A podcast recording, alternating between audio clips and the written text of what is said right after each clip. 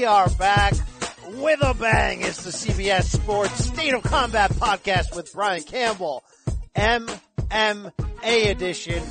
And let me pump you up and get you ready for a very special edition, recapping the joy, the splendor, the amazement that was U F C two thirty-six over the weekend in Atlanta. Your boy B C was cage side for two, two of the most extreme fights in U F C in a long while, bro. Wow. People willing to give all. The next day, your boy B C gave all with a fourteen hour travel day. But shout out to everybody who endured those tornadoes. We back. I'm a little bit washy, but that's life at forty. Your boy B C coming back with another lethal dose, of course, of that performance enhancing audio. I back. Trust me. I back. Yes, we are back with me to, in, in, to, to take this ride. Is my co-host. Let's face the pain together. Oh, yeah.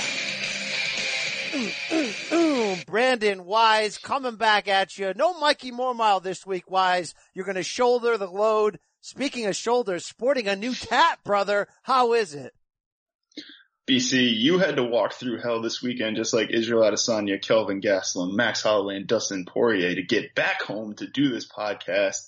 And now you're facing the pain with me and my new tattoo. I'm living a great life wow. right now. I'm at home. I'm not at the office today. This is going to, this might sound a little different to everybody, but we're going to have a good show today. My dog might bark randomly in the middle of it, just warning everybody who uh tried to bite you in the face the last time you that saw me. That is true. That is true. Ryder, is, I don't know what he was doing to me, but uh we did ask G S P to comment on your sound quality. I'm not impressed by your performance. Hey, it's going to have to be what it is, but uh we're back. We're fired up. I know nobody wants to hear, like, your first world travel horror stories, especially during a tornado that did take lives, so much respect, but man, dude. You know, you know, you leave for the airport at ten a m, you get back at two thirty a m What a friggin' life. But I'm back, I'm ready, I'm happy, I'm pumped up. What a week. Wise, here's the deal, okay? It's been a rough, it's been a long two weeks of travel for me, but that's life at the top. You gotta deal with it. All right, brother? I walked into the Phillips State Farm Omni Arena, whatever we call it these days in Atlanta.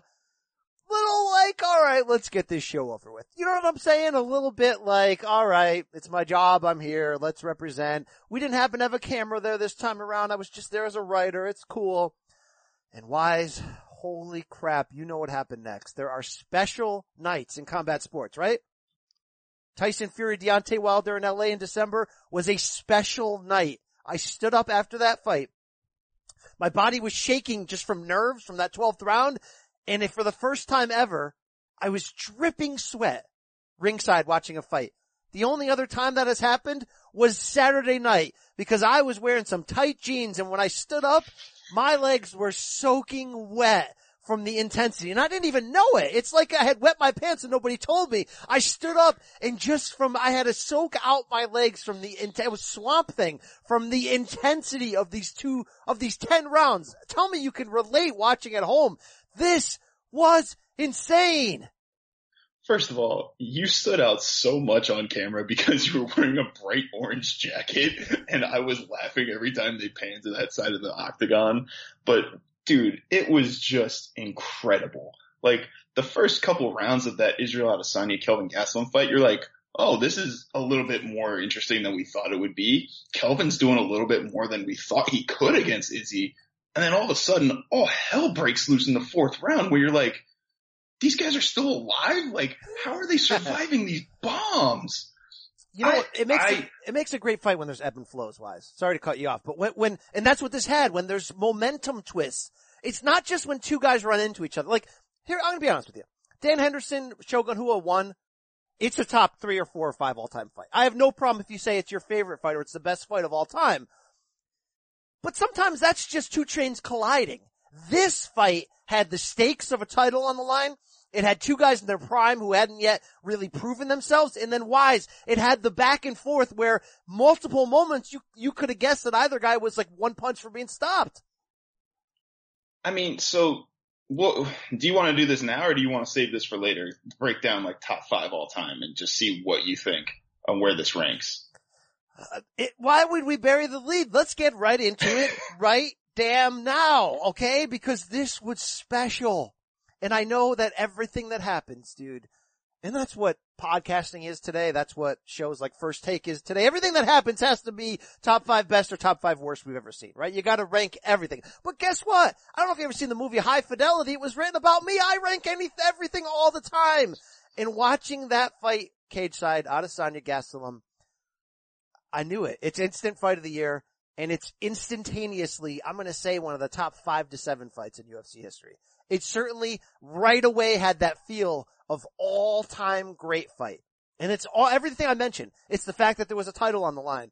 So yes, Dana White afterwards can call all of us who rightfully pointed out how ridiculous it was that there was a title on the line. He calls us all idiots now. He still doesn't get that you could just pay them more and whatever. Anyway, it had a title on the line, and both guys fought life or death. And it wasn't just the violence-wise. Again, Hendo Hua won was just violent. That's all it was. This was adjustments. This was guys coming off of the verge of looking like they're going to be stopped and making critical adjustments. This had the heart. This had everything you would want. This was an all-time great fight. When you compare with others, it could easily be in your top five. It really could be. I'm not being crazy here. So here's Tapology's rankings. They mentioned Shogun Hendo is number one for them. Lawler McDonald two, the rematch from U F C one eighty-nine in twenty fifteen, is number two. Griffin Bonner from the Ultimate Fighter finale is three. Jones Gustafson one is number four. And Edgar Gray Maynard two from two thousand eleven is number five. Look, all of those Pers- are great fights. Personally, I don't know. I feel like Griffin Bonner just gets so much more love than it actually deserves because of what it meant to the sport. True. Like it was, it was a great fight, but it was also only, it was three rounds and just like a lot of just throwing hands. Like there was no technique, you know, like there was just no setting up big shots. It was just crazy exchanges after crazy exchange. To me, I think I can see a spot for it in the top five, maybe number six. They, you know what they have six? Is Son and Silva, the first fight where Silva gets the random arm armbar at the end of the fight to survive and save his Triangle. Title. Triangle, brother, yeah. I don't think that would be a top five fight or a top six fight for me because it wasn't a great fight. Like, well, it's one Son of those just... weird ones that's it's not rewatchable, but in the moment, it's one of the most epic things you've ever seen. Right, but that was a moment. That wasn't in a whole fight. Like, he got dominated for a fight. And Tail was on roids, and Andy had a broken rib, yeah. So, to me, I think you can find a spot for Israel and Kelvin in your top five or six, based on what I'm seeing here. Some of those fights were just outright brawls. The thing about Jones Gustafson, it's weird. That fight doesn't age well. I, I'm telling you, in the moment, that fight was the best fight ever, because there was a title on the line. We finally saw Jones get challenged. They fought five insane rounds. But you go back and rewatch it, it's not really five insane rounds. And you go back and rewatch it, and there's some good pockets, but that fight, oddly enough, doesn't age the same well. I think this fight's going to age great. Do you know what this fight has? Do you know the moment that I realized that this is an all-time great fight? That fourth round, I believe it was, when Gastelum survived those two submission attempts. Was that the fourth or fifth when he did that? Um, when he was in that, I think it was.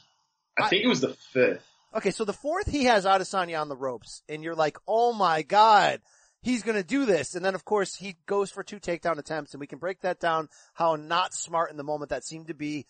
And then in the fifth, it looks like he's done, and he escapes the guillotine. Then he gets put in the triangle, and he escapes that, and you're just like, this has those oh crap moments again and again. And then of course, there's the wildness of that last minute, which is just as barbaric, like, could have easily been stopped, maybe should have been, but Gas- the referee gave Gastelum every possible chance to survive that, and holy crap, I can't believe he did. But Wise, this had everything. This really did. And it had two and a half technical rounds to start it, where it's like Gastelum out-techniqued him in the first round, and you're like, oh, oh, okay. And then Adesanya made some incredible adjustments around two, and then three had a little bit of that, and then three started to get wild. So I almost think this is better than Jones Gustafson. But that fight just meant so much, and it was a surprise. I don't know, man. When you get to this level, it is hard to really pick between them. But I think the bottom line is you're not wrong to say this is in that category. This fight belongs at that table. This fight was everything I'm telling you from the front row with a sweaty crotch that it actually, that, that it was, it was it. It was incredible. And I don't want to over or maybe understate the part that it's two guys, twenty-nine years old, twenty-seven years old, whatever they both are collectively, that are, had yet to have their moment in U F C, yet to really have that moment that tells you that they're a title, legit title contender, or they're, or that they're, in Adesanya's case, everything he needed to be to live up to the hype and to win a fight like this. Both fought championship performances. I can't, like, I predicted the Gastelum knockout in sort of a trendy way, thinking maybe Adesanya showed us against Andy Silva that he isn't that dude. Maybe Gastelum's got the right style to pin an upset. I never would have expected Gastelum to have the craft that he showed, to be able to make the adjustments that he showed, and then never would have expected that Adesanya's backbone was that strong. Gastelum gave an all-time great effort, Brandon Wise, in terms of willingness to leave it in the center of the cage. And Adesanya was forced to be even better. And we saw everything he had in his bag. Everything. We don't usually get that. Do you realize that doesn't happen? We get prospects. We get Luke Rockholds who go out there and we're like, man, that guy really looks like he's the next big thing. And then they get knocked out. Luke Rockhold would have been knocked out by Kelvin Gastelum in this fight because Gastelum gave you an all-time great effort, but Adesanya was even better. That's why this fight belongs in the top five, six, seven, wherever you want to put it. But it's there, bro. Don't take away from it. When you get to that point in rankings, obviously you're just nitpicking. Like, you're just doing your personal favorites, what meant the most to you at the time. Like, for you, you're going to put this up there because you lived it. Like, you sat cage side and listened to that crowd and felt the energy of those those momentum swings when Gastelum has him on the ropes, and then all of a sudden Israel's got a combo that's just out of nowhere. So I think that that's what, like, those emotional attachments that people put on fights is why you get these weird top fives where you're just coming up with your own personal list. That being said, I think we both need to, like, revisit how we predicted this fight because I could not have been more wrong. Like, you talked about it with me offline. Like, Kelvin Gastelum showed us so much in this fight, man. And it's really all I asked for. When we, when we talked about it on, on last Monday, I said, I don't believe in Kelvin yet. I need him to show me something for me to believe that he can go this distance with Israel Adesanya. And that's why I just believed Israel was just going to stay on the outside and try to pick and knit and just, like, push him around, basically, because he could. He had the speed to do it.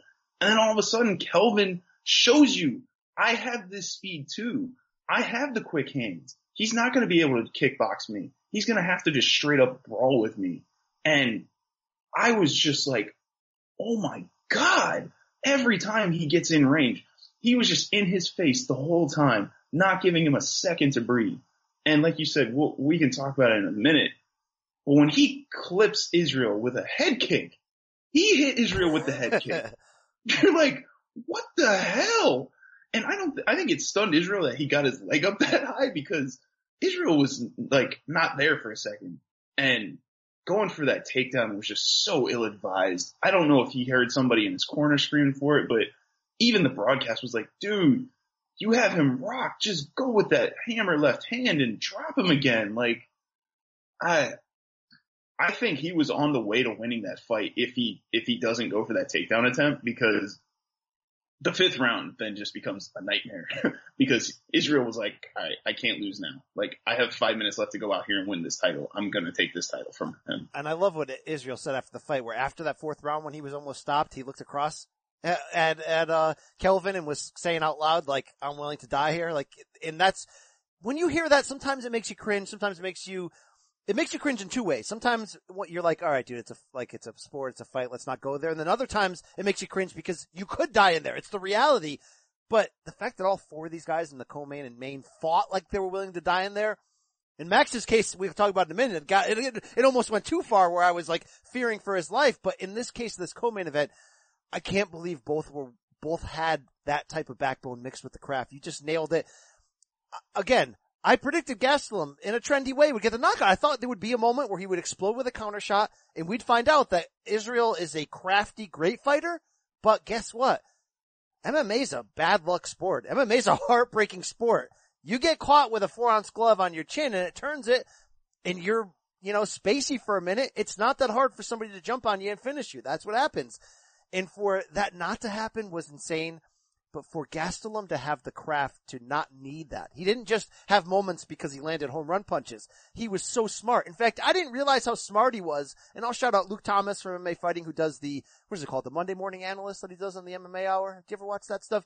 I watched part of it this week, and he was breaking down how amazing Gastelum's footwork was to get on the outside of Adesanya's legs and to then get back inside to line up these punches. There was a lot of brilliance, and I don't think any of us looks at Gastelum as that type of fighter. We look at him as a guy, it's like, oh, too bad he can't make welterweight because he'd be like a Johnny Hendricks down there, right? He'd be this slugger who could wrestle and knock you out. But he's really adapted to middleweight and, and, and upped his craft. And, you know, to close on the point about Adesanya's backbone, again, if he's not like the real, right, as Iron Sheik would say, if he's not the real, he does not survive that fight because he was hurt in round one. He was certainly on the way of going out in round four. So you have to credit his heart, his willingness to die in there, all that stuff. But how about his takedown defense? Because as much as we want to criticize knowing what we know now and say, Gastelum, you went for the takedown twice late in round four when you had him hurt. Holy crap, what are you doing? In reality, Gastelum's a wrestler. Adesanya's not a ground fighter, not a wrestler. You know, maybe in Kevin's, Kelvin's eyes, I take him down, I ground upon him, the fight's over. How about that takedown defense the entire fight? It's one thing when he does that against a Derek Brunson. It's another thing to do it on the title level against this type of performance from Kelvin. Is there a hole in Addy's game right now? Hmm. I'm not sure because, like you said, his takedown defense and then the scrambling he showed too because Kelvin did get him down at one point, and he got him against the side of the fence where you can control somebody, and Israel was just able to explode with his hips and get back to his feet. So I don't know. Like, we still haven't seen him in danger on the ground yet, but that's also because of, like you just said, how strong he is in preventing people from getting him down there. I think that his his body for that weight class, like his body type, because he's so long and lanky, is such a good, like, it helps him prevent takedowns because people can shoot in on him, but he's, his limbs are so long that he's able to push off easily and prevent people from getting him down to the ground. I would say his weakness at this point is probably still that he keeps his hands a little low because Gastelum should not have been able to land the way that he did. And I think it just goes along with that Anderson quality that he has in him, where he thinks he's crafty enough that he can avoid all these shots with his head movement and his speed. But with somebody that is as quick as Kelvin showed he was, it's going to affect him because he needs to stay in range to keep his shots. But he's also thinks that I'm going to be able to just sidestep or move my head enough and you're not going to hit me. And it's not going to work on the elite level. He's, he's, he is on the upper echelon of of all the pound for pounds, I would say, in terms of speed, but he's not elite yet, I don't think. He's like a pretty great uh, avoidance person, but I don't think he's elite as he probably thinks he is. That's interesting. Yeah. There, there were cer- certain things Gastelum did great that, that I don't think he, he, I don't think Israel expected that. We didn't expect that out of Gastelum. I certainly don't think Israel did. And he did say afterwards that his footwork was off the first three rounds because he got rocked in that first round and was a little bit, you know, off equilibrium. I mean, that happens in big fights, but man, seeing Israel in that post-fight press conference, man, his face was mangled. I mean, it was almost, remember that Saw mask? You ever see the movie Saw? I don't F yep. with the Saw, uh, uh, uh, sequels. I did see the second one. Uh, I don't F with, you know, any of other ones, but that first one, by the way, brilliant movie. And that Saw mask, he kind of looked like that afterwards. Holy crap, Wise. I mean, damn. And you got Dana afterwards saying, we're going to make the all-Oceanic Super Bowl fight with him and Whitaker, which obviously is one of the best fights you can make in the sport. Both being, you know, Whitaker being from New Zealand but lives in Australia. You got Adesanya being from Africa but fights out of New Zealand. I mean, it's a great fight. I love two things here, all right? I love that Izzy's now like, hold up, dude. Let's not rush this fight. I just went through hell, and I fought four times in like the last, what, thirteen, fourteen months or sixteen months. Let's relax. You know, I just came off a vacation to take this fight. So let's relax. And number two, can we stop right now, right the hell now? Now. Not later. Now. Stop it right now. In fact, let's let's call on uh, uh Teddy Atlas from the Boxing Board Sound Drops to just remind us. Right now, I need you to stop. Stop that crap. Stop it. Stop talking about John Jones and Israel Adesanya. Why the how did Wise? How the hell did this start? In fact, I don't even care how it started. Stop. This guy's the next big thing in the U F C. He's skinny. He's a middleweight. Guys, there's a reason why Anderson never did the John Jones fight, the super fight at two oh five. You can criticize that he didn't find. He was going to lose that no matter what. Adesanya can't beat John Jones. And it wouldn't make sense anyway unless he was the kind of star that ruled the middleweight division for like eight years and you're like, all right, we got to make this fight happen. Hey, John, you have work to do at heavyweight. Stop fighting light heavyweights who don't deserve title shots. Go to heavyweight and fight Stipe and D C a third time. Stop this crap. Thank you. Are you good now? I'm good now.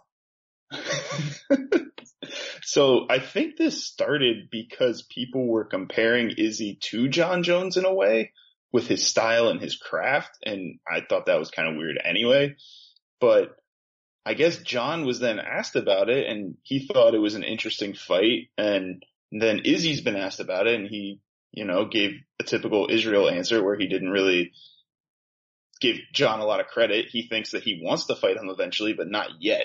And then he said yesterday on Ariel's show that his dream setup would be to fight Whitaker, then fight the winner of Jacare Hermanson, and then fight John Jones, which again, like you said, I, I don't need that right now. But it doesn't accomplish anything. That's the point. But I get that. And it would also, I saw somebody say yesterday that it would also be the third person from middleweight to move up to light heavyweight to fight John Jones in the last couple of years. Anthony Smith and now Thiago Santos, the other two. Um, hey, time out, Brandon it, Wise. Dear John Jones, you're the greatest of all time. I'm telling you that. Greatest of all times move up for challenges. If you had cleaned out your division and Izzy had cleaned out his and you're just trying to make a pay-per-view draw, that's one thing. Stop it. Stop this crap. Thank you, Brandon Wise. Sorry. I will continue to interrupt you to tell you to stop this crap. Having said that, the amount of heat that there is now between those two ah, it's nothing. Would sell the hell out of a pay-per-view, man. Nah. Now, Dude. You know what sells the hell out of a pay-per-view? John Jones against Stipe Miocic, okay? John Jones D C three. That's what sells the hell out of a pay-per-view. I mean, come on, guys. Damn. Right? John Jones, get your shit together. I'm waiting for you. I'm waiting for you, too. I get it. I do. But I'm also intrigued. Like, did you see that video I sent you about how they brought in Israel to spar with Anthony Johnson before they thought Johnson was going to fight John Jones yes. so that he could mimic his style? I, it was interesting, man. Like, okay, but he, he does. He can't win that fight. Here's the deal. Okay. And I don't, I'm not protecting Israel in this conversation because I'm an Izzy super fan, but let's be honest about what we have here. We have a potential star in Israel Adesanya, but we don't actually know if he's better than Robert Whitaker. So can we find that out first, A? And B, why would you run him into a, a fight he really can't win against Jones? It's not a style matchup that makes sense. He's, I think he's more of a, of a Anderson Silva clone than I do a John Jones clone, but he does have some John Jones qualities, and Jones is a bigger, better version. Jones is the greatest fighter ever. Brandon, it would be a lot different if John Jones was thirty-eight right now, right? If John Jones was where Anderson Silva is in his career right now, it would be a lot different. You'd go, okay, here's the guy who has next against the guy who used to have and is hanging on. No, John Jones has right now, and he has business to attend to north, not south, not even presently. Get out of light heavyweight. None of these guys can beat you. Thor on his chest, Thiago Santos can't beat you. Johnny Walker Blue. Well, actually, I'd watch that one. He, he has a chance because he's a freaking, he's a freaking clown and he'll try some helicopter kick. Nobody else at two oh five can beat you. Go up, right? That's what men do. And he ain't a man. That go. Do I have to bring out all the boxing sound drops today? That's what men do, okay? Folks, that's not the way men do. No, that's what men do. Move up in weight, all right? That, I mean... What? Wait, why is wait it that a minute. Hard? Did you just give? Did you just bring Dwyer to I my did. show with you? Like, I did. Are you kidding me? I did. Okay. God. I'm telling the truth. I won't back down from what I say from no man, or kiss no man's ass. Me ever. Ever, okay? That's John Fury, father of Tyson, all right? I mean, look, I had to bring in Dwyer because you, you have to understand, and if you don't listen to the boxing show, you will not get this, but, you know. I've looked at a lot of guys. Dwyer really has. He's looked at, he's looked at, in fact, many guys, so that's really how it works out, right? Many guys. Yes. Many guys. Yes. Many guys. Yes, yes. Look subpar. Yes, yes, thank you. All right, enough of that crap. Let's move on, please. If we're not seeing that fight, we shouldn't see that fight. Do you know what fight we should see before that? Andy Silva and Conor McGregor. That fight makes more sense. Oh, my God. Please stop okay? it. Okay? Don't make Okay, me- so I need to just address this because I made a semi-stupid joke on Saturday, and our buddy Matthew Coca yelled at me for it. I don't really want to see Robert Whitaker against Israel Adesanya yet. I wanted to see the rematch of this fight from Saturday again. I wanted to. I want them to run this back. Nah, you can't. And I say that with full respect to Kelvin Gastelum. He fought his ass off. He fought the fight of a lifetime. But he clearly lost. In fact, he should have been stopped in that final minute. If it was like a split decision where, you know what I'm saying, where there was doubt, but there wasn't doubt on the scorecards, and he kind of should have been stopped. He deserves a lot more than one hundred fifty thousand dollars, I'll tell you that much. All right? You want to get into the salaries here? How much did Dana make from Saturday? You think Dana personally made more money than Kelvin Gastelum? Probably, right? Probably. That's the bigger problem here. We need Addy versus Bobby Knuckles. We need it. We want the best to fight the best in their own division. We need it. Who are you picking for that fight? Just seven months or however long they're going to make us wait until that happens. Because our buddy Jack Crosby says that he's taking Bobby Knuckles in round three to win that fight. I... Man, I don't know. Uh, I think that's so even and so close. Like, Bobby has a tendency to leave himself open like Israel does too. So I don't know if that fight makes it to the end of the round, end of, end of five, but good God, what, is that going to be a war? When healthy, and he's had injury problems lately, so you can't question whether Bobby Knuckles is more Cain Velasquez down the road than prime Robert Whitaker. But when healthy, there's not a fighter in this game that I, maybe outside of John Jones, that I trust more, that he can beat any style, that he'll just go in there and out tough and out well round his opponents. Bobby Knuckles is the most well, he's everything Chris, we thought Chris Weidman might be, but Chris Weidman just didn't, he's an elite fighter, I know he's your guy, I'll give you that. He never beat Silva, Silva lost twice, but Bobby Knuckles is like Chris Weidman on like twenty thirteen Mohawk T R T Vitor Belfort stuff. Bobby Knuckles is almost a perfectly well-rounded fighter. He has a backbone and a half-brother. I actually think just by being himself and trying to grind that fight out, he, it, gun to my head, I think he takes a decision from Adesanya. I think it'd be fun. It'll be wild. It'll be everything the people down in that area of the world deserve and need. We'll be loving it from across the, the ocean here. But dude, how could you bet against Bobby? Even though I thought Romero beat him in the rematch. All right, all right. Maybe, maybe, yeah. I, I, that's, I'm interested. I, I want to see what it looks like. I say that every time we talk about these fights. I just want to see what this thing looks like because I think Israel would be able to keep the distance better against somebody that he knows has the speed to stay up with him. Who's not, he's not going to get surprised like he was with Kelvin. As for Kelvin, man, I don't know where you go with him now because he's, he's shown you now that he is elite at this level. I think anyway. I don't know if it was just a one-night elite, but I think he's up there enough that you can sell him as, like, a main event again somewhere else. I was going to say, you reward him with a main event. That's what you do. You reward him with a main event, and I'm, here's what I'm going to say. Don't give him a killer. Don't give him a Yoel Romero. Don't put him in a spot where he can lose two in a row and sell his soul in the center of the cage just by being a warrior. I think you give him a celebrity main event against not Bisping, who he already knocked out and is retired, but against an aging name. All right, do we have any of those in middle middleweight?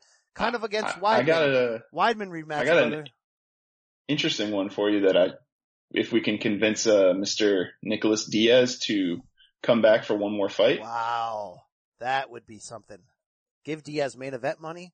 Yeah, mm-hmm. Let's do that. That's not a bad pick. What if? uh Nah, he already fought Jacare. Jacare's got a fight that'll kind of get him ready for a title if he beats that, that guy Herman. Well, so, so Yoel Romero and Paulo Costa are supposed to finally be making this fight happen in June after Romero was had picked up pneumonia and was forced to pull out of next week's fight in Fort Lauderdale. So maybe, because Gaslam's going to need a lot of time off to get recovered from that, what if he fights the loser of that fight in kind of like a de facto? It'll take a while, though. I, I think you give him Weidman, because Weidman beat him. So that's the only real knock on Gastelum's recent record, right? So you give him Weidman. Weidman's a little – his stock is down. I thought, he, I thought he lost to somebody else. Not recently, right? I mean, he beat, he, he got a split decision against Jacare. Mm. Knocked out Bisping. I, I mean, I can take the – I can understand doing the, the Weidman fight. It's, it's just a matter of where you do it. Yeah. Is he going to put – are they going to put it in Long Island again so that uh, Chris gets all the hometown love again? That wouldn't be a bad fight to put at the M S G card in November as like the third fight on the card, fourth fight on the card. I could deal with that. Uh, you're saying, yeah, he hadn't lost before the Weidman fight since that split decision to Neil Magny back in twenty fifteen. He had been on quite a run. Beat Hendricks, beat Tim Kennedy, beat Belfort, lost to Weidman. Quite a run. Quite a run of old names there, bud. They took the win away from him against Belfort because of the marijuana metabolite, though. Can we get past that point in M M A history? Yeah. yeah. All right. Hey, great fight. Greatest fight. So I'm going to say this. I've seen a lot of great things. I'm a blessed man, okay? Not just Max Holloway. I'm blessed. Um, I've been cage side, ringside for a lot of great moments in sports history that involved people fighting. I don't know if I've had a I don't know if I've seen anything better than that fight in person, right? I, I mean, I was there for Wilder Fury. I've, I've, God, I was there when, when Bisping knocked out Rockhold. That was pretty special in the moment. I, I, the only thing I can compare this to, and you were there as well, even though you were sitting on the rooftop, uh, U F C two seventeen at M S G. Because of the three consecutive title bouts that all ended dramatically, G S P submitting Bisping, Rose knocking out Joanna. What was the third one in that? Oh, T, uh, T J D J, the first one. Dude. No, T, TJ Cody. TJ Cody. TJ Cody. The first. You said T J D J. I say things, yeah. Um, the ridiculous nature of those three fights in a row, and each time it gained even more like, oh my God. I think this was better than that. I think this night was better than that, because these two fights just, they grabbed a piece of my soul. As the fighters were losing parts of their soul inside the cage, they grabbed a piece of mine, right? I get it. I, um, Phil Murphy said something on Twitter where he was asking if this was the two greatest main, co and main event fights successful, successively of all time. And I kind of agree, but I also thought, like you said, the two seventeen, like the three in a row where it's just building more and more up until the main event, where you see G S P get wounded, like, he got clipped by an elbow from Bisping where you're like, oh, he might not be able to survive this at middleweight. And then all of a sudden, he's just right back in there and gets the submission at the end of it to crown, to cap off like one of the craziest nights ever.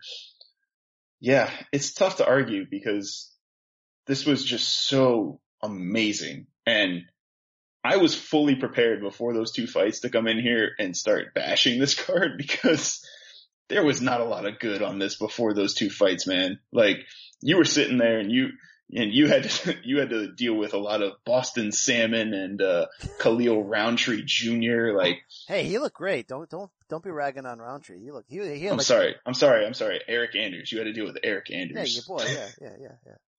So I, I think they made this such a great night. It was just, it was so special. All right. Let's break down that main event.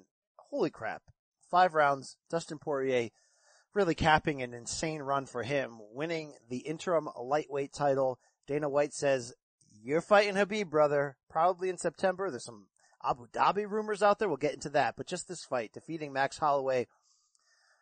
A lot to say here. Um, the, the greatness of that co-main being an all-time great fight, I think it did overshadow. Tell me if I'm wrong here. Had Poirier Holloway existed on its own, we're talking about the front runner for fighter of the year, fight of the year. We're talking about maybe not an all-time great special fight, but we're talking about, holy crap, that was intense and insane. Holloway would not quit, right? I'm telling you, that you, fight was something. You think fight of the year, though? We would talk about it like that? If if the co-main event to me, happened. To me, it was really one-sided. Like, Not, don't ask Habib that. Don't ask Habib if it was. Habib scored as a draw, bro. Yeah, that was, that was wild.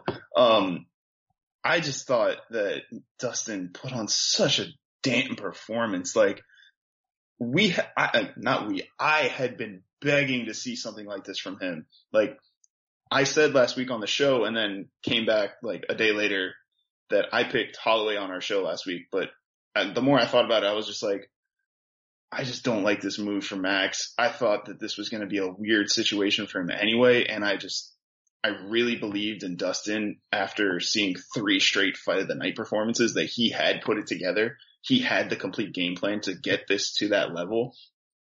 And rewatching the fight, like, you just see it. You could see the whole package from him. The first round showed me like what you were going to see for the rest of that fight. He get, he goes out, he clips Max early. Max then gets on the aggressive and he put him in the corner, similar to how he does with Ortega and how he did with, um, Aldo at one point, where it's like, all right, I'm got you pinned. I'm just going to light you up with everything I got. I'm going to go balls to the wall. I'm going to throw hooks, everything. And old Dustin allows that to happen. Old Dustin goes, oh crap, I'm stuck. How do I get out of here? This version of Dustin pushed out and got back to the center. That's where I knew Max doesn't have this tonight. I just could tell, like, Max was like, damn, that was probably my shot at doing this. He's going to light me up a little bit, but I should have been able to finish this fight from that point. I thought Dustin's game plan was so great. He didn't overshoot. We, I was joking with you during the fight that he might have shot his load early when he went for the kill, but man, did he survive that and still have something in the tank left after. So I just, I was so happy for him because that dude has been through so much with this company to finally get to that point. I'm just glad he didn't get there and then fail again, because that would be one of the, the like guys on the list for greatest people to never win a title, yeah. I think. He made an incredible leap, dude, to get to this point, and this performance was insane. It was so good, and it wasn't just he's bigger. And by the way, like, it was shocking. That first round was shocking in person because, look, Max gave us five rounds of hell. Max was willing to die in there. We use that, that term again. That is, he said it's a bad term, but it was true. Max was going to give everything he had. He would not stop trying to win. So Dustin was going to have to be great. But his power, the difference in power, like I, I, I assumed Max would go to fifty-five. I assumed because he's tall, that size wouldn't be an issue and that the power wouldn't be an issue ever. Look, he's not a giant puncher at featherweight. He's more of a volume guy. We know that. But I was shocked that his punches were not backing Dustin up and that Dustin's punches were moving Max around and breaking his face. Like, holy crap. And you mentioned it. What made, what added drama to this fight was that Dustin punched himself out, if you will, at the end of round one, and suddenly Max is putting it on him. And I think there were even other points in this fight where, and look, let's, let's not, let's not discount Max. I, he, he may have won rounds four and five. If you're gonna, if you're gonna really gonna f- try to give him the benefit of the doubt and give him rounds four and five, he was just outworking Dustin. I thought he even had Dustin hurt for minor periods during that because he would just unleash like five, six, seven punch combinations right in Dustin's face. But for the most part, Poirier's defense was brilliant on this night. His setups were brilliant. The power difference was huge. And what a run, dude. What a damn run. Brandon, I never believed in this guy. He had flashy striking ability. I didn't think he had an elite chin. I didn't think he had an elite fight I Q. I didn't think he had the mental toughness because of how easily he could be lured into a brawl. Right? Like, I don't, I don't hold the Michael Johnson first round K O loss against him. People get caught. It happens. But Conor McGregor sort of disarmed him mentally and lured him into the exact fight he needed it to. I know that's a long time ago, but you really got to stop and just applaud the maturity of who Poirier is as a man and as a fighter. And, and he's talked a lot about that, the promise he made to his wife, having a child, how it matured him, and how he's, you know, he was on this podcast, you know, ahead of that second Eddie Alvarez fight and said, he just started to not care. And once he stopped caring what critics were saying and stopped caring about the pressure that's on him and just tried to be the best he could be, everything changed. And I think that's ap- applicable for all of us in life, and I think it's inspiring. And holy crap, in this celebrity, crazy, crowded division, he's the guy who's ready to climb the mountain. Wow. He shouldn't be in this spot, Brandon. They offered this to Tony Ferguson. This division is so deep and trapped that it would not have surprised you if Dustin was the odd man out, right? He was supposed to get Nate, which was, you know what that Nate fight was last year? That was a, hey brother, you're fighting so well.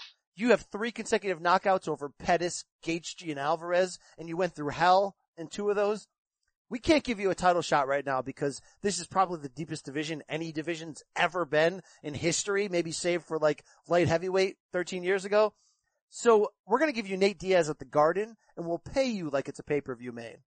And then what happened? Dustin hurt his hip and he pulled out. Bro, you never would have guessed that it was going to be him in this spot. Of course it would have been Tony, or even Conor running back a rematch, or even Nate, or anybody else in this all-killer, no-filler. But Dustin just bided his time, and he was there, and they called him, and he was ready. And good Lord, that was a great performance, because in the end, Brandon, yes, Max Holloway shouldn't be at lightweight regularly. He shouldn't. He's not the same fighter at lightweight. But he gave a heavyweight performance, because if Poirier wasn't who he needed to be on this night, he could have gassed and got stopped late. Or he could have, you know what I mean? Like this was that, it was that, Holloway was going to give you everything he had. Poirier needed to be great, and he was. So I'm going to marvel at the power difference in round one. But Holloway almost closed that power difference, and it became how great Dustin is. What a performance. I'm inspired. Right now I'm inspired by him. What did Dana White say after the fight about Max and the move up to one fifty-five? Because he was the one that yes. was the biggest proponent for this, because he said there's nothing left for him to do at featherweight. I, I, there's more business for him at lightweight. Well, this wasn't exactly what he even planned on, and he got destroyed. Like, I uh, could you imagine what Max against Khabib or Conor or Tony would have looked like? Because I don't know if he wins any of those fights now, now that we've seen what he looks like. The t- I wouldn't have been scared for him against Conor. I would have been scared for him now, what we know now against Tony with that striking in his face. And, and I don't know, maybe against Khabib. I mean, Max has really good takedown defense. I mean, it's Khabib, though. He's going to get him down. But right. yeah, I would be afraid for him with guys on their feet who can just keep putting it on you. Conor's more of a sniper. He's going to set you up and try to knock you out rather than try to bludgeon you, right? Dustin Poirier bludgeoned him. Tony Ferguson would, would, would probably have done bad things to him. But you're right. Dana was quick to force Max to one fifty-five, and he was quick afterwards to say, I need him at featherweight moving forward. The problem when you do these type of super fights when they don't, when they aren't needed, and this is why they did not used to do them. This is why you never got Aldo Pettis, was because the guy who loses, which again is typically the guy who moved up in weight, then kind of becomes damaged goods when he goes back to his own division.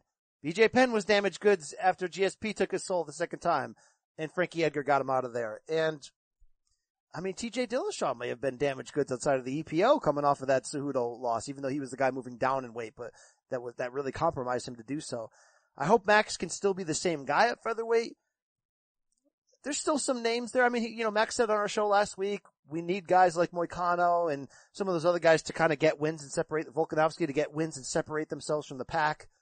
I'd personally love to see Aldo against Ortega myself, but, um, interesting by Dana there to just sort of contradict himself and be like, yeah, I was wrong. Holloway needs to go down, but let's not, like, Holloway would beat a lot of lightweights, but we are talking about the best division in the sport, and Dustin Poirier, who just showed he might be in contention for best fighter in this division. And dude, I just never would have guessed it. And remember when King Mo on this show was like, I'm telling you right now, a year ago, the guy who's going to beat Khabib, the only one of these lightweights who has the game to do it, is Dustin. I was like, you know, that, yeah, but what's going to happen? Khabib's eventually going to take him down, or Dustin's chin will give in, or he'll do something dumb. I don't think we can say that anymore about Dustin. Yeah, I mean, since that, since he finally packed up from Louisiana and moved down to Coconut Creek to train, like with Mike Brown and and with um our boy Conan, they've Your like boy Conan, just all, Your boy Conan. They've just helped improve his game so much, like. Some of those shots he landed on Max finish anybody. Like, they finish welterweights or middleweights, I'm thinking. Like, there's so much power there. And people have their questions about Khabib's chin already. Like, unless Khabib immediately gets a takedown, I don't know, man. Like, that's kind of scary. And I'll remind you again, in the last four years, I think is what the stat is, everybody who has claimed a lightweight title has never defended the belt even one time. Just a reminder of that. Wow. Who are we talking here? Let's go back. Conor McGregor, yes. Took two years off. Eddie Alvarez. Yes. R D A? No, uh, yes. R D A. Was An- it Anthony Pettis? Pettis? Did he get one? It's. I thought he got one title defense. But again, it's been a while since a lightweight, because of how deep the division is and how many damn killers there are, has defended that belt more than once. And I want to see what that fight looks like now. I. Sorry, to go back to what we were talking about, though, with Max and going up, this was what I brought up last week when we were talking about what do we, what's this going to look like now if Dustin wins? Because to me, to me as a as a hardcore fan for this sport, I'm like, if you're selling him as a main event now as a featherweight champion, it's like, dude, he's coming off a loss. Like, this is kind of weird to sell a champion, a quote unquote champion who's just lost, like, and got beat up. Because I'm worried that he's not going to look the same now at featherweight. I, I'm not sure what this guy has left now, because Dustin took some of his soul, man. Like, he gave all the praise to Dustin after the fight, but dude, he he left something in that cage with the, how messed up his face got, how bloody he ended up after that fight. I have my concerns now that Max might not be the same fighter. It's crazy that this is what we were talking about last year. I mean, and those concerns were justifiably so. And just when I buy in on him coming off of that hellacious win against Ortega, it's like this happens. But look, this happened partially because of the gap in size, but also because Dustin was great on this night. But dude, I wanted that fight to be stopped after round four. I was really starting to get scared because Max's face is falling apart, gushing blood. His nose is destroyed. He's got cuts around both eyes. This is where this sport, this sport, boxing can get crazy and hairy, man, because he's not going to quit. That's who he is. I almost need doctors or somebody to step in and just be like, look, no. I mean, maybe this was closer on the cards than some people had. I, I had Dustin four to one with a ten eight round, right? A lot of people, you know, all three judges had it forty-nine forty-six, which is essentially the same score. Really only Khabib and a couple others on Twitter were like, could that have been a draw? Well, no, no, it really couldn't have been. Look, I'll say this. Round two and three were interesting, okay? Round one, ten eight round for Poirier. Round two, Max really made adjustments and dominated the first four minutes, and then Poirier rocks him late in the late in the final minute. And you're like, ah, what am I weighing? All of Max's boxing against him getting rattled and staggering, probably give it to Dustin. And then the reverse happened to round three. Dustin controlled it with his jab and power shots, and then Max put on that like six punch flurry in the final minute where people were going nuts and were like, wow, is Max, you know, backing him up?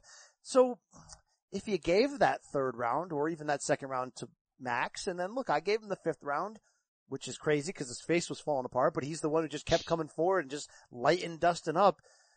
I just don't see how you get there to the draw. I, I, I mean, you really got to just favor him in everything you do.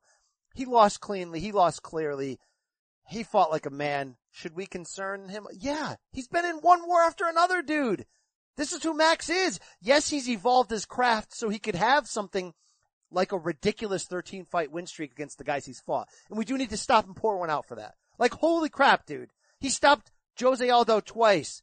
He stopped Anthony Pettis. He stopped a determined-as-hell Brian Ortega. He beat Jeremy Stevens. He stopped Charles Oliveira. He submitted Cub Swanson. Like, he's that run was insane. But in that run, do you remember U F C one ninety-nine, Ricardo Lamas? Do you remember that final, at the end of that third round when they just banged brains for a minute and we all went nuts?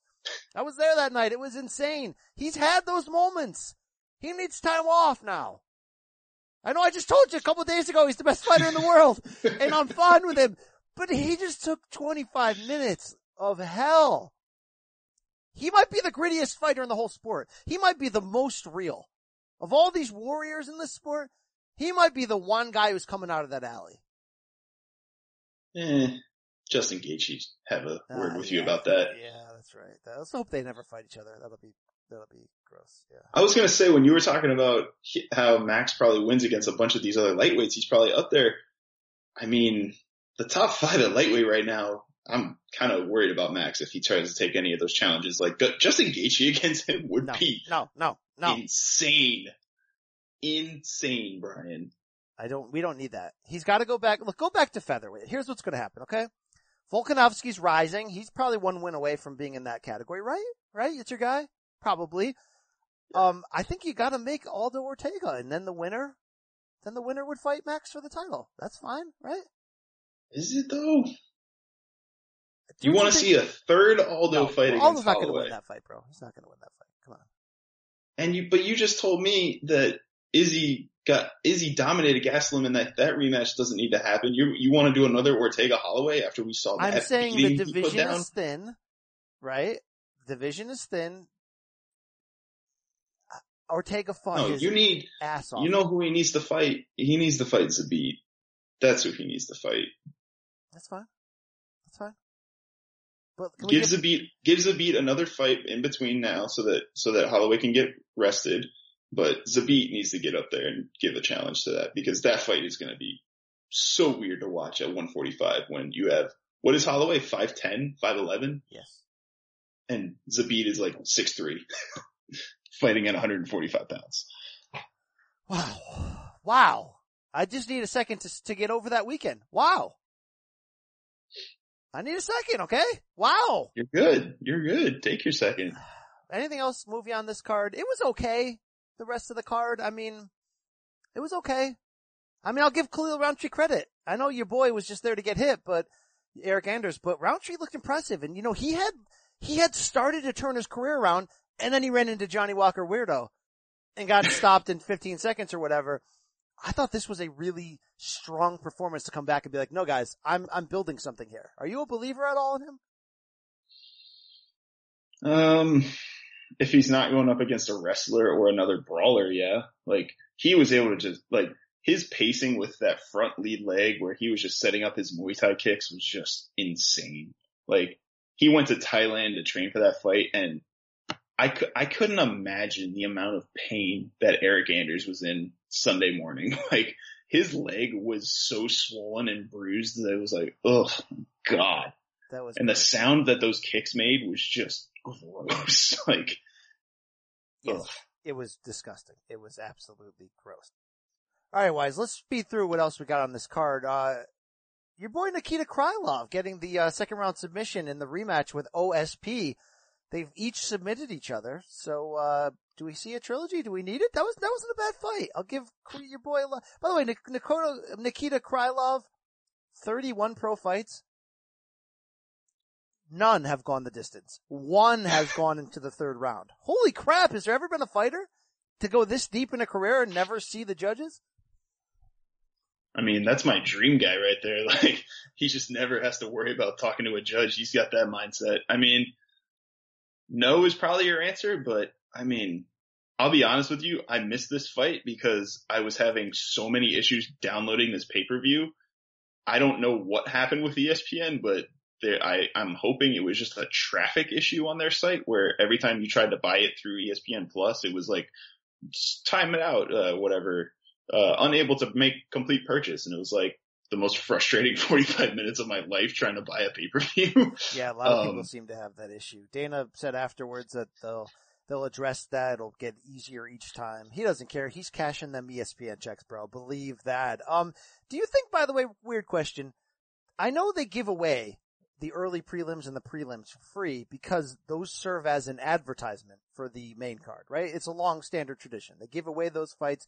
You watch those on T V randomly. You go, oh, wow, they're right. I do need to see this main event, and you make an impulse buy.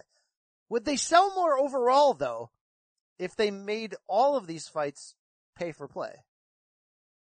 If you, when you buy the pay-per-view, you're getting fifteen fights. You don't get any for free. Would they sell more that way? Or am I... Probably, probably not, right? I always wonder that. I don't know. I mean, the way that it's set up now, it, the early prelims are on E S P N Plus, so you have to have the subscription to get it. Um, the only ones that are free are the one, are the four that get on E S P N. So I, I don't think so. I don't think they would sell more that way. All right, we uh, the boy, your boy, the tar- tarantula, my guy, got lost a decision to Matt Frivola. That was an okay fight. Wilson Hayes get dominated by, uh, Alejandro Pantoja. Holy cow. First round T K O. Did not see that one coming. Dude, Wilson might be washed. Three losses and four going back to the Demetrius Johnson title defeat. I mean, he's fighting top competition, but holy cow. Pantoja makes a statement in that division. And I got to talk to you about Max Griffin taking a majority decision in this welterweight bout from, how are we pronouncing this guy's name? Zalim Imad- Imadaev. Yeah, I wanted you to get it wrong first so I don't have to look embarrassed. But uh, can you tell your boy Ali Abdelaziz, the manager of Zaleem, to get his guy in check? Did you see the – okay, first of all, this fight had good action. It was a good-ass fight. And Zaleem is like flipping Max off the whole fight, talking trash to him in his face. And then we find out afterwards that Max says he almost got attacked three separate times, including at the breakfast buffet line by this guy who was working overtime to try to get in his head. They even asked Dana about this at the press conference afterwards. Like, well, how do you prevent this from happening? This guy was straight up stalking him. This guy's a psychopath. I don't know, man. That's, that's like above my pay grade.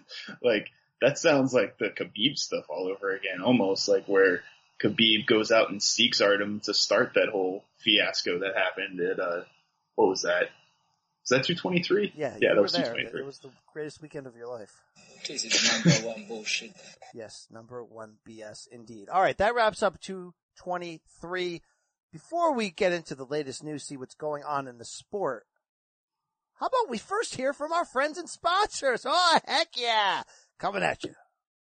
This episode is brought to you by Shopify. Whether you're selling a little or a lot, Shopify helps you do your thing, however you cha-ching. From the launch your online shop stage, all the way to the we just hit a million orders stage. No matter what stage you're in, Shopify's there to help you grow. Sign up for a one dollar per month trial period at shopify.com slash special offer. All lowercase. That's shopify.com slash special offer. Hey, it's Kaylee Cuoco for Priceline. Ready to go to your happy place for a happy price? Well, why didn't you say so? Just download the Priceline app right now and save up to sixty percent on hotels. So whether it's Cousin Kevin's Kazoo concert in Kansas City, go Kevin! Or Becky's Bachelorette Bash in Bermuda, you never have to miss a trip ever again. So download the Priceline app today. Your savings are waiting. Go to your happy place for a happy price. Go to your happy price, Priceline. And we're back. Your boy B C, Brandon Wise, coming back at you. Hey, reminder out there, by the way, if you like this show, please, five-star review, hit us up, Apple Podcasts, Spotify, wherever you consume fine audio. Tell your friends, let's make M M A magic on a weekly basis. Let's make it happen, all right? Thank you. Hey, Wise, let's go through the news cycle here. There's a few things going on in this sport. Uh, we haven't talked about Conor in a while, right? What the – dude? Okay, by the way. The last time we were on, we, we, we tried for the second straight week to do a Conor moratorium. Look, it can't happen. It just can't happen because the guy's freaking the lightning rod of the sport. Obviously, though, Dana White talked to him and Khabib to stop the kind of Twitter activity that would lead to race and religious riots, right? Like, and that was the right thing to do. You're, you're a giant financial company. It's twenty nineteen. Stop that crap. Uh, did Conor take it too far this weekend, though, and turn into like company man? Like, Like, nice, respectful, like, what happened on Twitter? That just was weird. I, I don't think I've ever seen a fighter of his ilk, I would say. Like, just being like, hey, guys, you should definitely buy the pay-per-view this weekend. It's going to be awesome. I'm going to watch it, too. It's like, wait, are Shout you a robot? Like, what did you just do? Like, great effort, Max and Dustin. You both are great warriors who have rebounded well from me defeating you that time. Wow, yeah. That's probably him as he's tweeting each one, right? Like, I'll show these MFers. You want me to play company guy? I'll play weirdo, right? Well, well, he also did, we should note that he said after, when he said great job to Dustin and Max, that Dustin's probably going to get Nate next. I thought that was like an interesting dig he just threw in there to see like, hey, that's nice, but I'm fighting Khabib next, buddy, not you. Um, There's been some int- – let's talk about that for a second because I don't think we went deep enough on the – we know that du- Dana says Dustin's getting Khabib next. Khabib is eligible to return from his suspension in July. Uh, what did uh, Dana say? He wants to do it in September-ish for this yes. uh, lightweight title bout. You know, remember that dude on Twitter, Front Row Brian, who got banned and then reappeared under a new name? Like, I know sometimes this guy like breaks news, and I know we know he's friends with Chael. We know he's some guy who's kind of connected in M M A and sometimes can come out with some real things. He brought up an interesting point that I want to talk about right now, okay? This division's crazy and deep. Conor does not deserve an immediate rematch. He got dominated by Khabib. You might have problems if you make an immediate rematch. You know, you want to avoid all that, okay? I'm talking about people running in the cage. Like, it's just crazy, right? Conor, you need to come back and win. So we've established all that. No need to go back into it. But from where Brian's like, hey, it's E S P N who has the control now.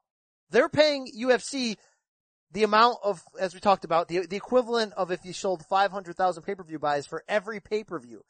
They, like in H B O or Showtime, in boxing, are the new matchmaker. They have a say. They have a lot of say. Brandon Wise, could there be a scenario where E S P N has the power to overrule U F C's best laid plans and say, hey, what the hell are you guys doing? We don't need Dustin Khabib. The, the iron's hot. Give us Khabib Conor two right now so we can make back all the money we put in right away. Uh, that's an example of a larger question, Brandon.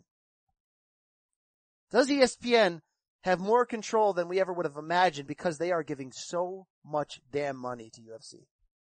So my point, I think, would be that with the announcement before two thirty-six that E S P N is now the distributor of pay-per-views would make that make sense, because if E S P N is now controlling your pay-per-view product in terms of how it's getting to customers and consumers, and the fact that you have to have E S P N Plus now to even get the pay-per-view, that makes sense. You know, like I, I think if you're E S P N, and I don't know what the the splits are with revenue and whatnot, but I would think that E S P N is now in these conversations with matchmaking, because how else are they going to get the content that they want? You know, like that's part of the reason why next weekend in Fort Lauderdale, Greg Hardy's back in the fight game, and hey, he's the co-main event. He's not just still another also ran on the card. They want people to get in there and watch these fights and stay on their programming as long as possible. So I understand that thought, that theory. I also still think that Front Row Brian is your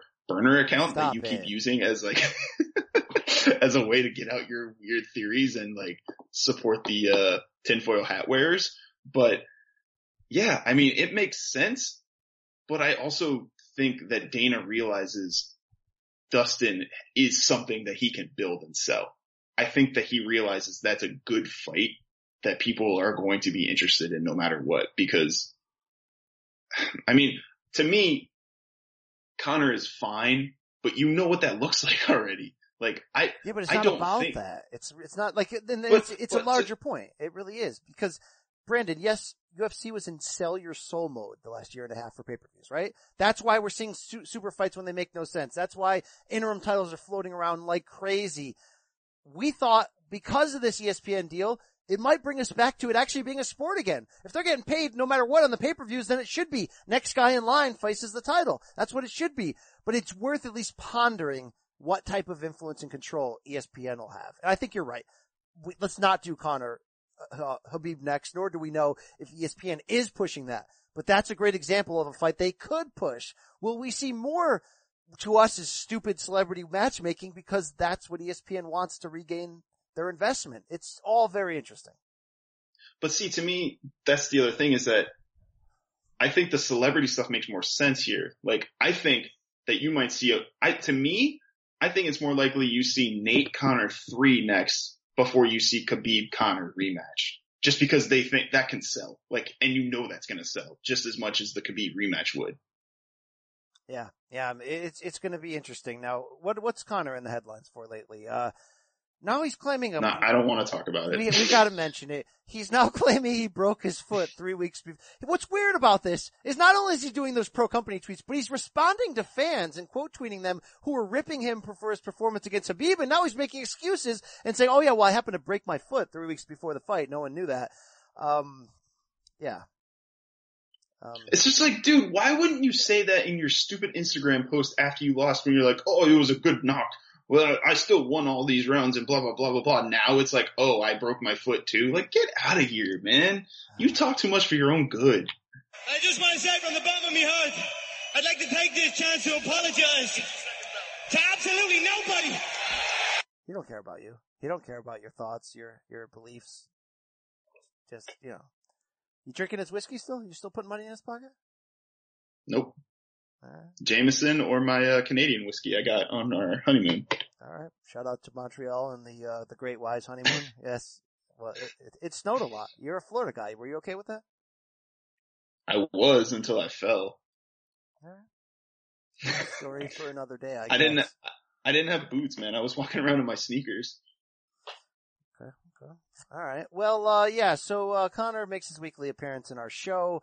And uh, something we talked about but didn't know the reason until now, that the T J Dillashaw, uh, what was the term they used? He didn't fail the test. It had, what's that term that U S A D A uses now when you fail a test, but now they they can say you didn't fail the test. Instead, you had inaccuracies or whatever. Adverse, fi- an yeah. adverse finding. Guess what an adverse finding is? You did drugs and you got caught, all right? T J Dillashaw's is E P O, that cycling thing, that blood doping thing when you take somebody else's blood or you take your own, I don't know, at a different temperature, at a different time, and you plug it back in your system, and it increases your energy and stamina and all that. It's a synthetic hormone that your body produces, but of course they're using it illegally, shooting it in.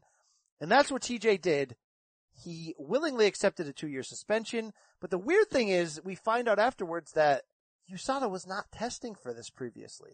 And that's why no one else outside of Gleison Tebow has ever popped for this in the past, that they just started to test for this. Even Dana was like, oh crap, we got to get on top of this.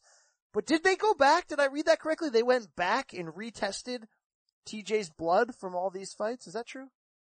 Mm-hmm. And did he call they, it? They still. It, what Nowitzki said this week was that the two, they went back and retested the ones from the Cody fights, because I guess that was like where Cody was giving hints that it might be E P O even then. And they tested those blood samples and they came back negative. Hmm.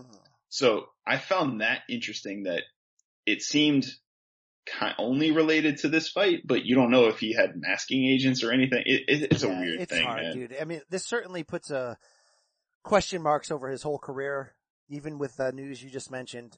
But it's hard. We're at the point where it's like, dude, wake up. Everybody's using, everybody's using something, right? Like, wake up. We, I hate to get to that point, but you almost have to. In every sport, you have to. Why are people in, in their late thirties having, you know, renaissance runs in every sport? It just, it's, it can't necessarily be all training. It's all, it's all a big joke crapshoot. Um, the thing for T J that sucks for him the most is that this two year ban brings him back at age thirty-five. Like, he's not young right now. So he comes back at thirty-five. You don't want to say he's done. He's clearly not done. I mean, Rafael Assunção at like thirty-eight is still a factor in this division, but this certainly, this hurts. This hurts bad. And now everybody's taking their shots at him, rightfully so, but it hurts bad for him. The interesting thing to me was that he posted this Instagram video sitting in a chair with his arm in a sling, like just like talking like really sad, like beaten up uh, about how much he let everybody down and that it was only his decision. Nobody else had anything to do with this. And he also said that he's getting double surgery, double shoulder surgery and double rotator cuff surgery. And it's something that he had needed to get done for years, but had put off because he finally got back to winning a title and was trying to become a double champ. It's like, dude, if your body's that beat up, why, like, why are you taking that? I understand, like, the money and the prestige of trying to become a double champion was so, like, such a big factor for you, but like, dude, take care of your body, man. Like, clearly you were broken, and that's why you decided to make this decision to do E P O, because you felt like you needed something to give you, get you over the top. But man, at some point your body's telling you that it's hurt and broken. Go take care of it. Dude, these guys have small windows to make money. Like, like you really got to understand that. We're, we're crying about the, the fight purses for this past weekend when we saw two of the best, you know, two of the better fights we've seen in a while. Guys literally emptying out the jug of what's inside of them, and they're making one hundred fifty thousand, three hundred thousand. I know there's pay-per-view points on that, but it's not what the boxers are making. And, you know, boxing's a very all or nothing sport. You either make or you don't. They make seemingly a lot more. I get it, dude. I get why people take it. I get it. I get it all, dude. It, it is what it is. It's tough, man. It's a tough, it's tough. It's tough. That's all I can tell you. It's tough. All right. As much as I want to say burn these cheaters alive so nobody else ever does. Do you think it's more like ninety-nine percent of the guys are using it? We need to wake up. Or, like, where are we on this d- debate? Are are using what, though? Using something. E P O? Everybody's using something, right? Well, yeah, but that's, to me, that's just such a broad term because, yeah, everybody's using something, but that doesn't mean that it's performance enhancing. Everything is performance enhancing, right? Like, if you take, if you're having a protein shake after your workout, that's quote unquote performance enhancing. Like, my thing is, if you're T J and there's somebody took a picture of you in front of your line of pill bottles before that fight against Henry Cejudo. Yes. That's like our, like, red flag alert, red flag alert, you know, like, you should not be taking that many supplements if you are, like, healthy and trying to make a weight for a new weight class. Like, I don't know, everybody dude, is on something. Conspiracy theory. U F C, U F C pushed Union Yes T J into a fight that made no sense to try to build a star in Cejudo. And which, by the way, talk about latest news. Now both Cejudo and Dana White are reporting at U F C two thirty-six over the weekend that the flyweights are not dead. Uh, so if the flyweights are not over with, Brandon, why the hell is Henry Cejudo fighting for the bantamweight title? Tell me. In a division that has names now. Tell me. Man, I could not tell you. And I, I will be the, I will join the party in saying I am done with Henry Cejudo, because I was on the team with him. I picked it. I was very happy for him to knock out T J. I thought that was an awesome moment. But man, has he gotten annoying in the He's last corny. two months. Like, pretty damn corny. Yeah. He was cutting pro wrestling promos in the back at U F C two thirty-six, ripping everybody. It just, it was very corny. Yeah. That's what, that's that. All right. What else is going on in the news this week, Brandon? Uh, speaking of the flyweights, what, what do we got going on here? What kind of fight's coming at us? So we got another one for U F C Minneapolis, that card. Oh, we didn't talk about this last week. We, when we were running down all the fights that got announced, we somehow didn't get to mention Robbie Lawler, Tyron Woodley rematch is going to headline that card. I thought we debated that, or was that only offline? That was only offline, because that was, we had so many other fights that we ran down, we just never had a chance to get to it, because I thought it was we debated the that the week thing. before. I, I thought we've had this debate. I'll have it again. That, no, we had this two weeks ago. It was, it was out there. You hate this fight for some odd reason. This is a great ass fight, and it makes sense for every, no, we've talked about this on the show. I'm not giving it again. I'm not doing it again. I'm not. All right, whatever. It still doesn't make sense to me. It but makes a ton of sense. See... It's entertainment. It's fantastic. It's great. Two old guys coming off of losses. It's fan friggin' tastic. All right. Nope. And it sets I won't up give a it to trilogy. You. It really does. Uh, so we got on the same card, we got Justin Formiga, Joseph Benavidez, two. Why are we seeing this yep. fight? Benavidez deserves a flyweight title. He beat the champion in a fight of the year three years ago. Why are we doing this?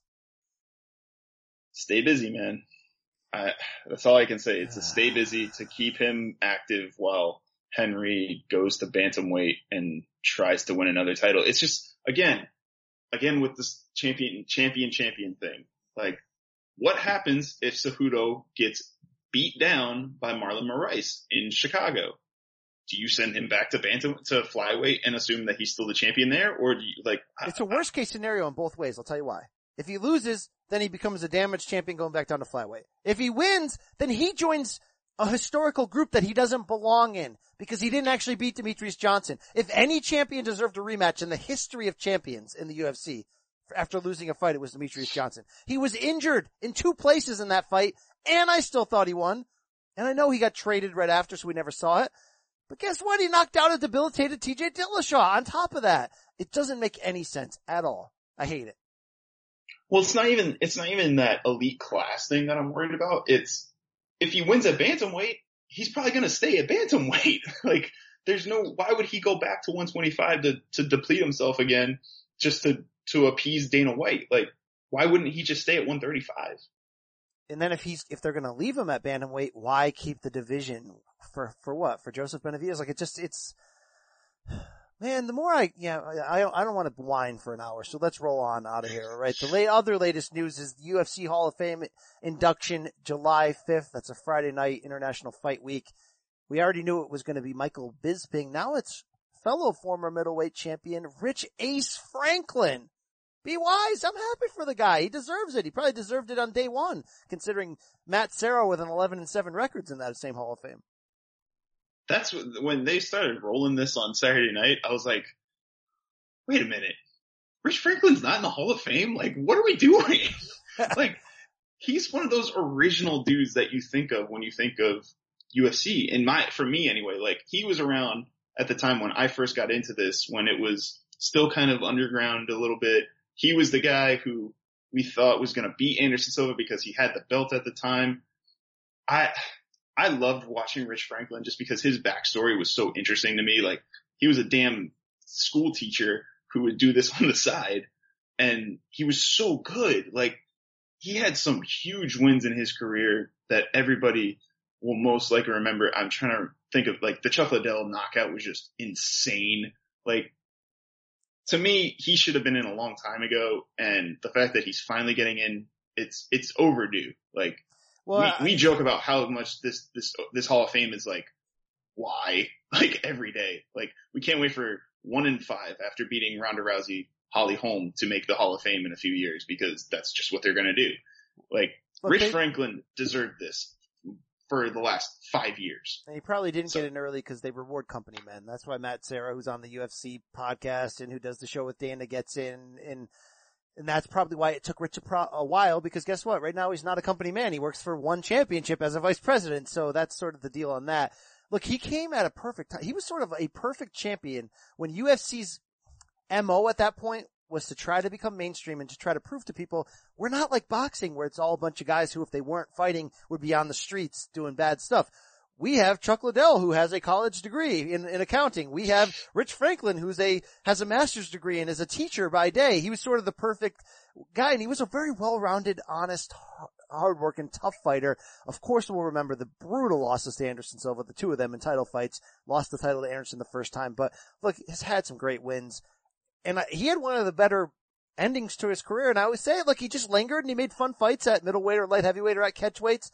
And he was just a fun action fighter. And, and I love the guy. I'm happy for him. Uh, it's about time that we see him in there. End of story. Roll it on. What else we got? Um, the only other news item I really saw this week was, uh, Nick Newell is going to get another shot in the cage. He's not going to be on Dana White's Contender Series again yet, though I think that that might be in the works, but he's going to fight in whatever C E S is against Calvin Hackney later this month. I think that's in May, actually. So C E S is a local New England, uh I think it's out of Rhode Island, possibly, M M A outfit. Yeah, look, this is fine. Look, Nick Newell can fight. I don't think he's U F C level, and I think he kind of showed you that. I know he got to the title level at World Series of Fighting, and Justin Gaethje beat him, and he's a great inspirational story, no doubt about it. Keep fighting. But I'm glad that he didn't, let's say, go to U F C just to make a good story, right? They gave him the try. It didn't work out. That's what happens. Yeah. I hope, I hope he does, like, eventually work his way up, and maybe he gets on contender, contender series again, and maybe Dana rewards him if he's actually, like, really impressive. But yeah, if he can stay in C E S or another smaller organization and build himself back up, I have no problem seeing him in U F C. I don't, I think he would just be such an inspiration, even though Dana is still like, I don't know about this, man. Like, well, this is still to, a little sketchy for me. It is a little, I don't know. It's tough. It's a tough spot to be in as a promoter. That's not a bad, like, let's say he puts him in there with a, with a guy and the guy destroys him. That's not a bad, that's not a great look for a promoter. Cause then you have people going, look, look what Dana White did to this guy. You know what I'm saying? Like, I, it's a, it's an interesting debate, Brandon. Cause certainly he has the skills to show you he's a, He's, you know, a very competent professional. But there are levels right. to this. You, as much as you wouldn't want to see him only get an opportunity to make a good story, you also wouldn't want to see him get held back to avoid a bad story. So that's why it's a gray area. Yeah. I, I hope that for his sake, he, if he does get to the point where he's just overwhelmed because of the disability that he's trying to overcome, he just decides, all right, I I, can, I know now that I can't do this at the elite level, you know? Yeah. No, I miss, I miss the Boogie Woman.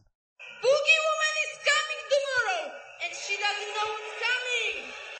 I hope Boogie Woman comes back and gets another fly, uh, strawweight title fight before she's done. All right? I love Boogie Woman.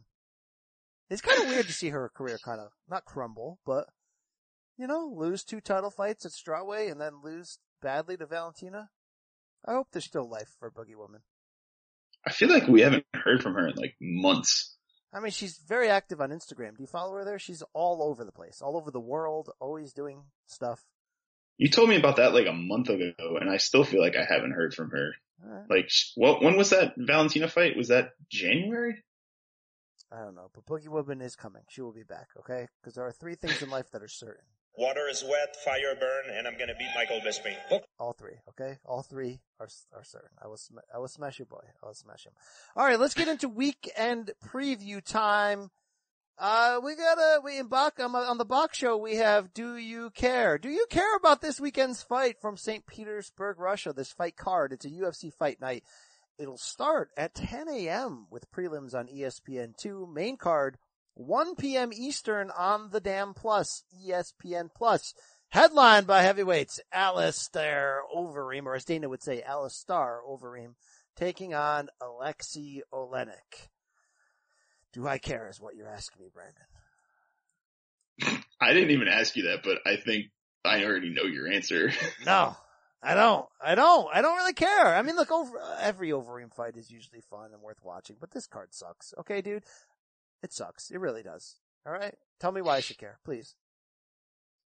I mean, to come the high that we're riding right now from two thirty-six with those two fights, the come down to this is just insane. Yeah, I don't like, want to come back down from this cloud, bro. It ta- it's taken me all this time to find out what I need. Okay. Last Saturday night, that's what I need. Atlanta. I don't need, I mean, are you fired up for Islam Mak- Makhachev versus Arman Sakaryan in the co-main? Are you fired up for that? If I'm being honest with you, I think I've heard of maybe six or seven people on this card total. I get like, that this card's not for us, right? It's it's a card in Russia to build a Russian fan base. Obviously, it's it's uh it's televised so we can see it. But um, I I'll tell you, I like one fight. I do. I like Roxanne, Roxanne Modafferi against Antonina Shevchenko, not just because that's the best division. Or wait, is this at flyweight or is this at strawweight? That's flyweight. That's okay. flyweight. I was going to say, if it's at strawweight, that's my division. It's a flyweight fight. Look, Roxy's is the, is the definition of a gatekeeper at this point. She's tough. I want to find out if Antonina's for real. She's the sister of Valentina Shevchenko, the flyweight champion. She's looked good so far, made her U F C debut. She's seven and oh as a professional. I don't know if you follow the sisters Shevchenko on Instagram at all, Brandon. No? Nothing? You got nothing for me? Nothing? No? Nope. I see you got a haircut. They like your hair? I like my hair. I like my hair. The mamacitas like my hair. Yeah, I like their hair too. Um, yeah, I want to see if Shevchenko's for real. This would be, this is good matchmaking. It's the type of fight, you know, the Roxy Happy Warrior thing wears me out quick, but she's, she's tough and she's crafty and weird. This would be a good fight. After that, don't call me. I'm not watching. All right. Thank you. I think they're trying to set this up as like, if Alexi wins, he's like, number three in line for a title shot. It's just like, oh, okay, great. Dude. That's great, bro. That's fantastic. Whatever, whatever. Marcin Tybura is back this weekend, yeah. too. By the way, do you know Ale- Alexey Oleynik's career record? fifty-seven, eleven, and one. Good God. forty-one years old, sixty-nine pro fights. Nice. Yeah. All right. Hey, he's, that's... I mean, he's gonna... He... He gets these random wins, man. It's just like, I, I hope he beats Alistair. Like, what? So wait, do the math for me real quick, B C. forty-four and seventeen, Alistair Overeem against fifty-seven, eleven and one, Alexey Oleynik. What is that? It's a lot of damn fights, all right, bro. It does not, does not get me excited, okay? It's what it is, all right. His chin is deteriorating. Yeah, both of them, both of them. I mean, uh, Overeem. Look, it's not really fun anymore on Overeem. You know what was fun? When he was juiced to the gills with Dream and Strikeforce, that was pretty fun, right? Prime Overeem before that and Pride, real fun, all right? Even Overeem effing around in K one and fighting Badr Hari, kind of fun. Overeem kneeing Brock to the belly button, still kind of fun. Washed Overeem now, not really that fun anymore. I think it ended with when Travis Brown took his soul. When, no, dude, it ended when Francis Ngannou took his soul. That's true. That was one of the The nastiest, uh, yeah. He has two wins over Verdum, though. Shout out to Overeem. Yeah. All right. And, uh, and Junior. That's true. That's true. Yeah, Junior really wants to run that back, but I don't know. Anyway, wow, we went from high to low in a, in a heartbeat on this show, but back to being high. two thirty-six was everything. Revisit that collaboration. Watch that, those fights again. Tell me that's not awesome. It was awesome this weekend. Remains to be seen. Uh, be wise. What else you got? You got anything else? What, what are you doing? What else? What do you got? Anything? You, you training? You training for our sparring match, bro? I'm coming off for two weeks on the road. I'm the fat bastard. Okay. I think you can, we can say that an hour into the show. I think by this point, there's no rules. Um, dude, you're, you're ripped up and ready. I'm not backing out of this fight. This is a three round match, headgear, sixteen ounce gloves. I'm, training camp starts soon. Okay. I got finally, I'm, I'm in Connecticut. Finally, my grass turned green. The snow's gone. Spring is upon us. I'm going to hit that road, start putting in my miles and getting ready. All right. You ready for this? You're going to, I was trying early. to think about this earlier. Who, so you said last time that we need to figure out who our judges are, yes. who our trainers are. I'm going to give you Rafe as your trainer just because I feel like you need some, some support system in your back, in your back pocket over there. Him and, and I will wear try. half shirts like Rocky three. We will run on the beach. Maybe we can get C B S Sports to chronicle this. All right. I mean, Mikey's going to be the ref. Who can we get as impartial judges here that aren't going to favor one of us? Uh, damn Lambert. King Mo Lawal. So we're just going to do this at A T T. Is Bookie Woman, saying. Yes. Bookie Woman could be the third judge. Come on. I feel like if we come in, if we go to A T T and start saying, hey, we're going to have a sparring match, if you guys don't mind, they would just start laughing at us. Yeah, yeah, that's probably not. Yeah. Where do you work out there? Is there some gym in Boca Raton that you sip uh, flavored drinks between rounds? Or where is that? This guy, he keeps talking so much smack. He keeps thinking, oh, you just live this great lifestyle in Florida, bro. I don't live in Boca. You know that. First of all, you always say that I live in Oakland Gardens, which is also not true. I am at Title Boxing. I know that they have like some reputation in the boxing game, but it's like, uh, it's just group classes, man. I'm, uh, I'm getting right. All right. I've, I went the last three straight days, buddy. What'd you do the last three days? Hey, it's not what I've done. It's what I will do. I'm a white boy and I'm jacked. Deal with it. You're going to deal with it, okay? Pretty soon, pretty soon, this forty-year-old's turning back the clock, okay? What are you listed at? You're like six nine, all right? I'm six one and a half. I'm about two twenty-three. Let's say get me down to two fifteen. I'm ready. What about you? six five? Yes, I'm six five, probably floating between two forty-five and two fifty right, right now. All right, I'll meet you in the middle here. I'm getting ready for this, okay? I'm getting serious about this. It's time. The road to Wise, three rounds, life or death. By the way, Uh, one of us is going to win, but I'm telling you right now, you saw Max Holloway's five rounds on Saturday at two thirty-six. All right. You saw that effort. You saw him stand in there as his face was falling off the bones. That's me. All right. That's me. I'm coming. Coming. Do we, do we have a date yet? Because you keep doing all this talking, but we don't have like anything set. Well, you got, I gotta stop traveling. Traveling's not good for prep, for fight prep, alright? Oh, I'm sorry. I'm sorry. You're, you're just living such a great life where you get to go to all these big events stop and you can keep using that as your excuse. Stop it. Alright, that's the end of the show. That's it. I'm the boss. I'm the boss. It's my way and no other yes, way. The and- show's over. Get ready. Stay ready in the gym. I'm coming for you. That's it. Thank you for listening. I got two words for you. We out.